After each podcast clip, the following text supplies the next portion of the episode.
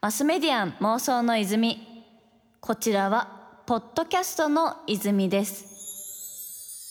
80ポイントラブ東京 FM 早川ゴミがお届けしています。ここからはゲストさんをお迎えして一緒に妄想していきたいと思います。それではご挨拶お願いします。こんばんは。株式会社ジンクエスト代表の高橋翔子です。よろしくお願いします。よろしくお願いいたします。高橋翔子さん今週も来ていただきました。前回は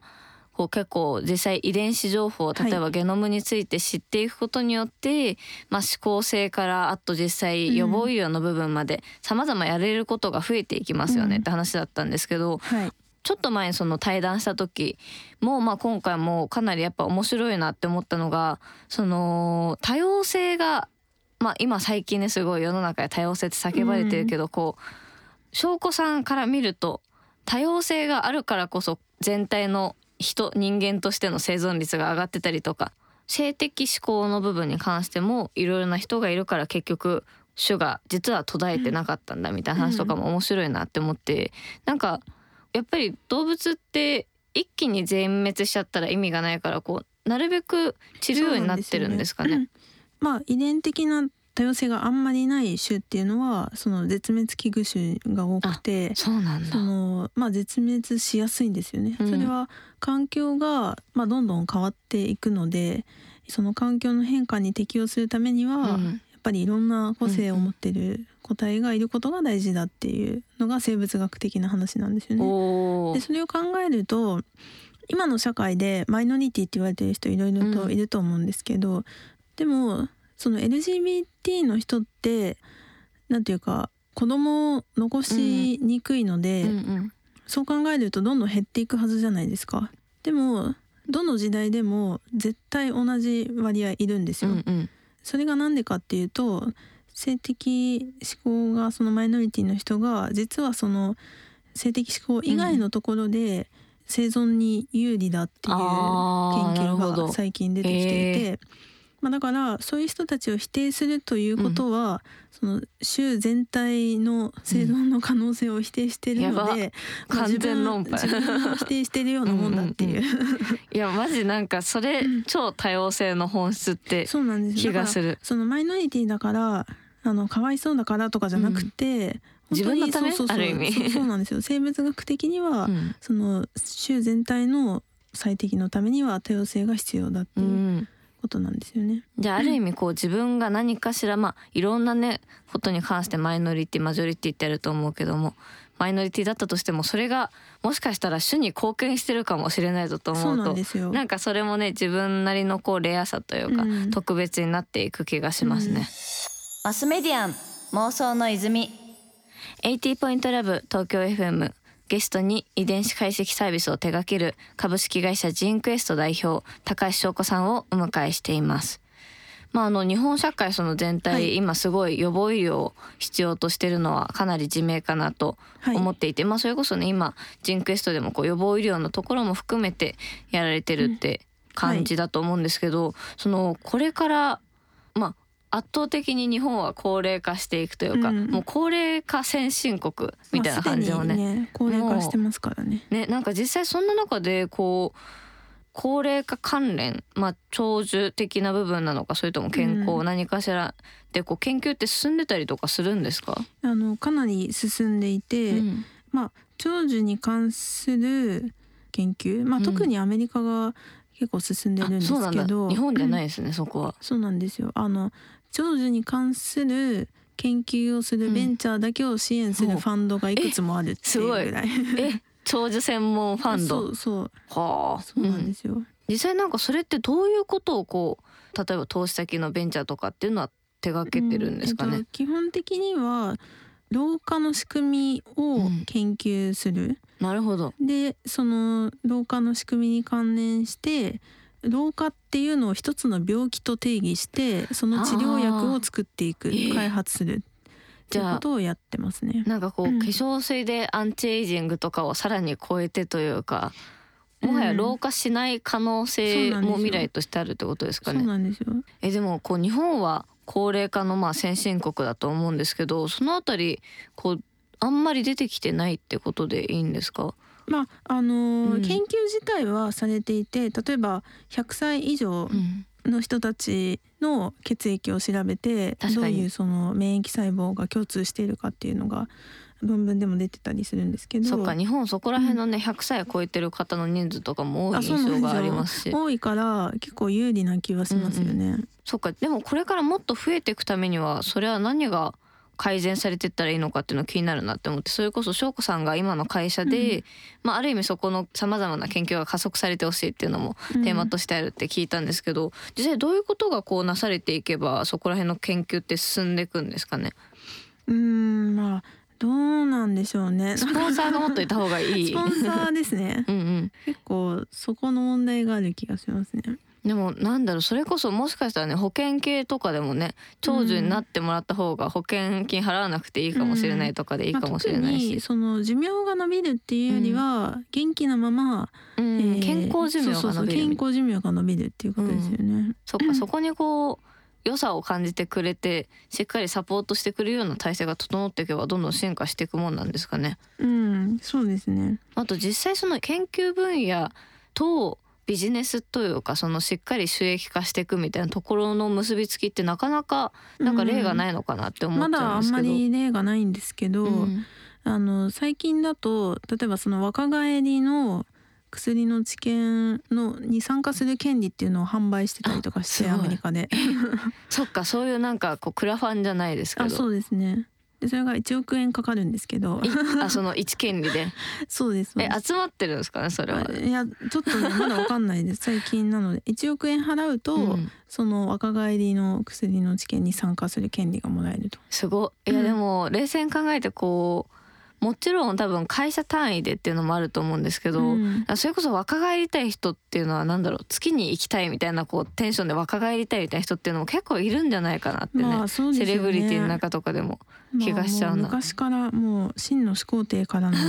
確かにそこから続いてる長らくね、うん。でも確かになんかそこら辺がこうビジネスに落ちてくるタイミングだったりとか、うんなんか、まあ、それこそ先週話したようなこう自分の遺伝子とあとまあ日焼け止めみたいなものとか、うん。なんかそのあたりもねどんどん進化していったらこうしっかり研究費用もね賄われてってしかもあのシミができないみたいなうん。ユーザー側のメリットもあってお互いいい気がしちゃいますね。うん。実際今後そこら辺でこう美容と例えば予防医療とかあと予防医療に関してもこの辺りが今後盛り上がっていきそうだなとかなんか注目されてるとこってありますか？うん。例えばカロリー制限をすると寿命が伸びるっていう話があるんですけどそれはもうマウスとか線虫とかいろんな動物でも人でも検証されていて、うんもう間違いないんですよ。なるほど。でもカロリー制限するのがなかなか辛かったりするじゃないですか。うん食べたい。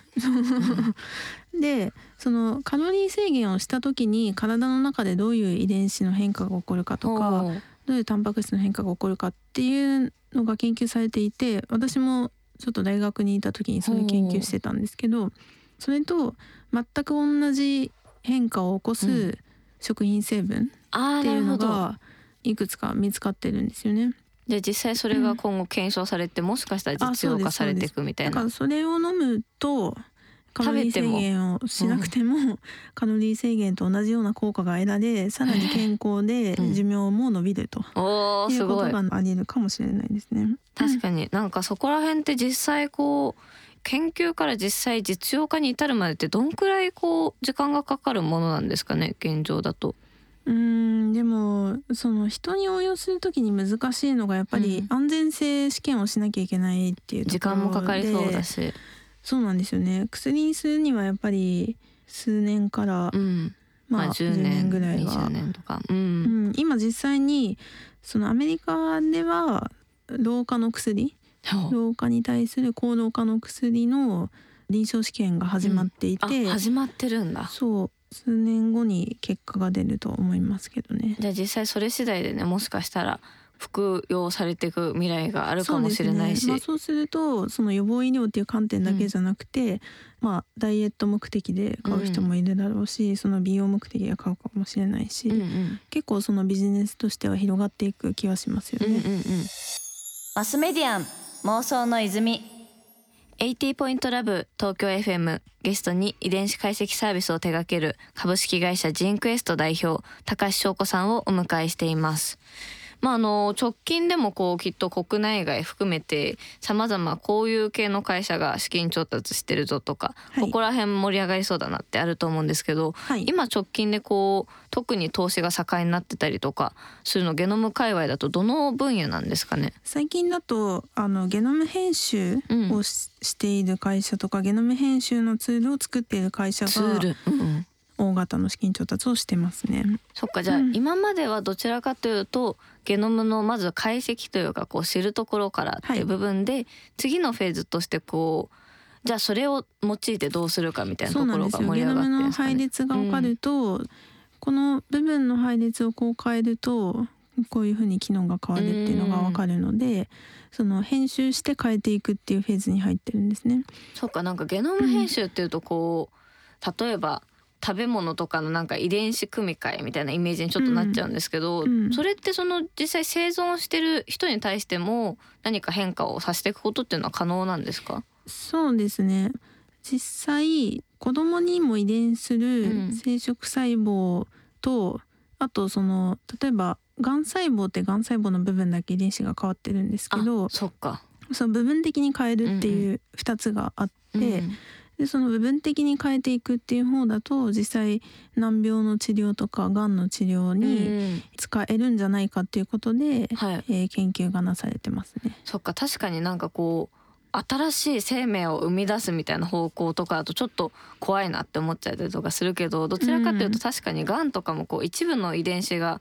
変わっちゃったりとかっていう部分を逆にそれさえ理解したらまあこちらから変えていくこともできる。っていうことがまあ今後増えてったりとか応用されてったりとかしそうだなって感じなんですかね。うん、そうなんですよ。で実際に2年前ぐらいから世界で初めてゲノム編集を人に応用するっていう臨床試験が始まっていてで最近ですねその途中経過の報告が論文になっていて、うん、その結構話題になってたんですけど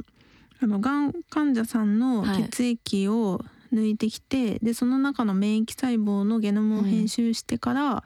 う一回体内に戻すと。まあ、それはまず安全性の試験であの特に安全性には問題なくできましたっていうことだったんですけど次に実際効果として。そっかまずは安全性で、実際それが実用的なのかというか、うん、実際効果があるのかっていうのが、まあ、今後そうですね。多分成果が出てくるかなと思います、ね、すごいでもなんかそうなっていくと本当にその病気で悩んだりとか特にその今まで、まあ、治らないとされていたもので悩む人辛い思いする人っていうのは減っていくもんなんですかね？減っていくと思います。でそれが応用されると本当にいろんな疾患、まあ、特に遺伝性の疾患に応用できるので。うん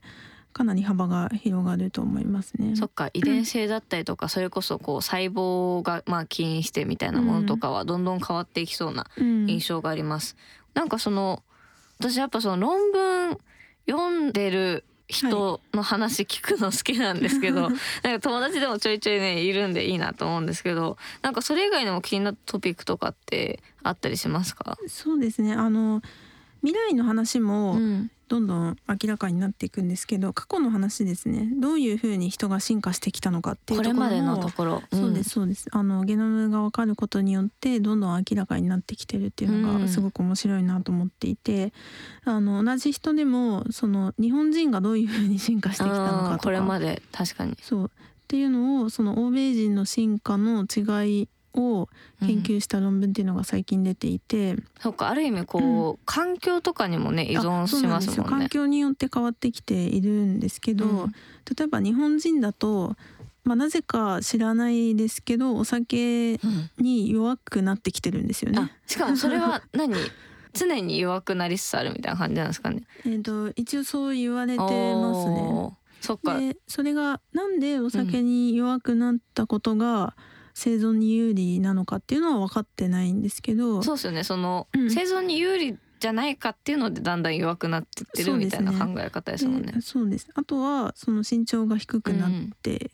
きたとか、うん、っていうことが。そっかそれももうもともとそうだったわけじゃなくて、うん、だんだんそうなってってるみたいなところがあるんだ。そういうふうに進化してきたと。うん。え逆にその人間ってもともとお酒飲めるような構図になってたってことなんですか、そうですね、えー、あの実はそのアルコールの代謝酵素の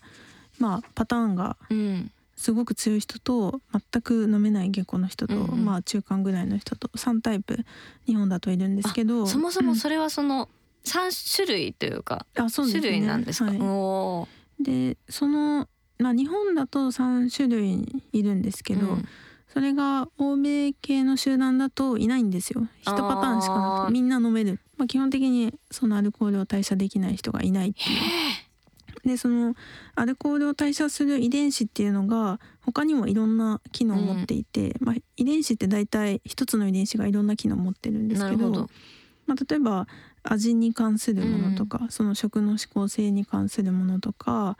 まああのアルコールに起因していろんな疾患に関わっていたりとかっていうことが分かってますね。じゃあ実際その実はアルコール飲めなくなってきてるじゃんってところから発生してこう実はここも変わってましたよっていうのが今後もっと分かっていくかもしれないと。うん、そうなんですよねだからお酒全く飲めないっていう下校の人たちを調べていくと、うん、もしかしたらすごい何か あるかもしれない。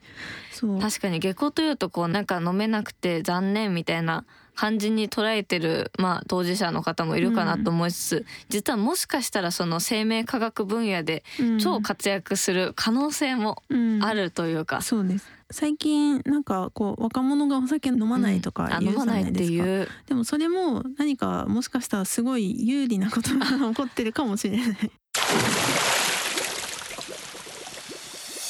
マスメディアン妄想の泉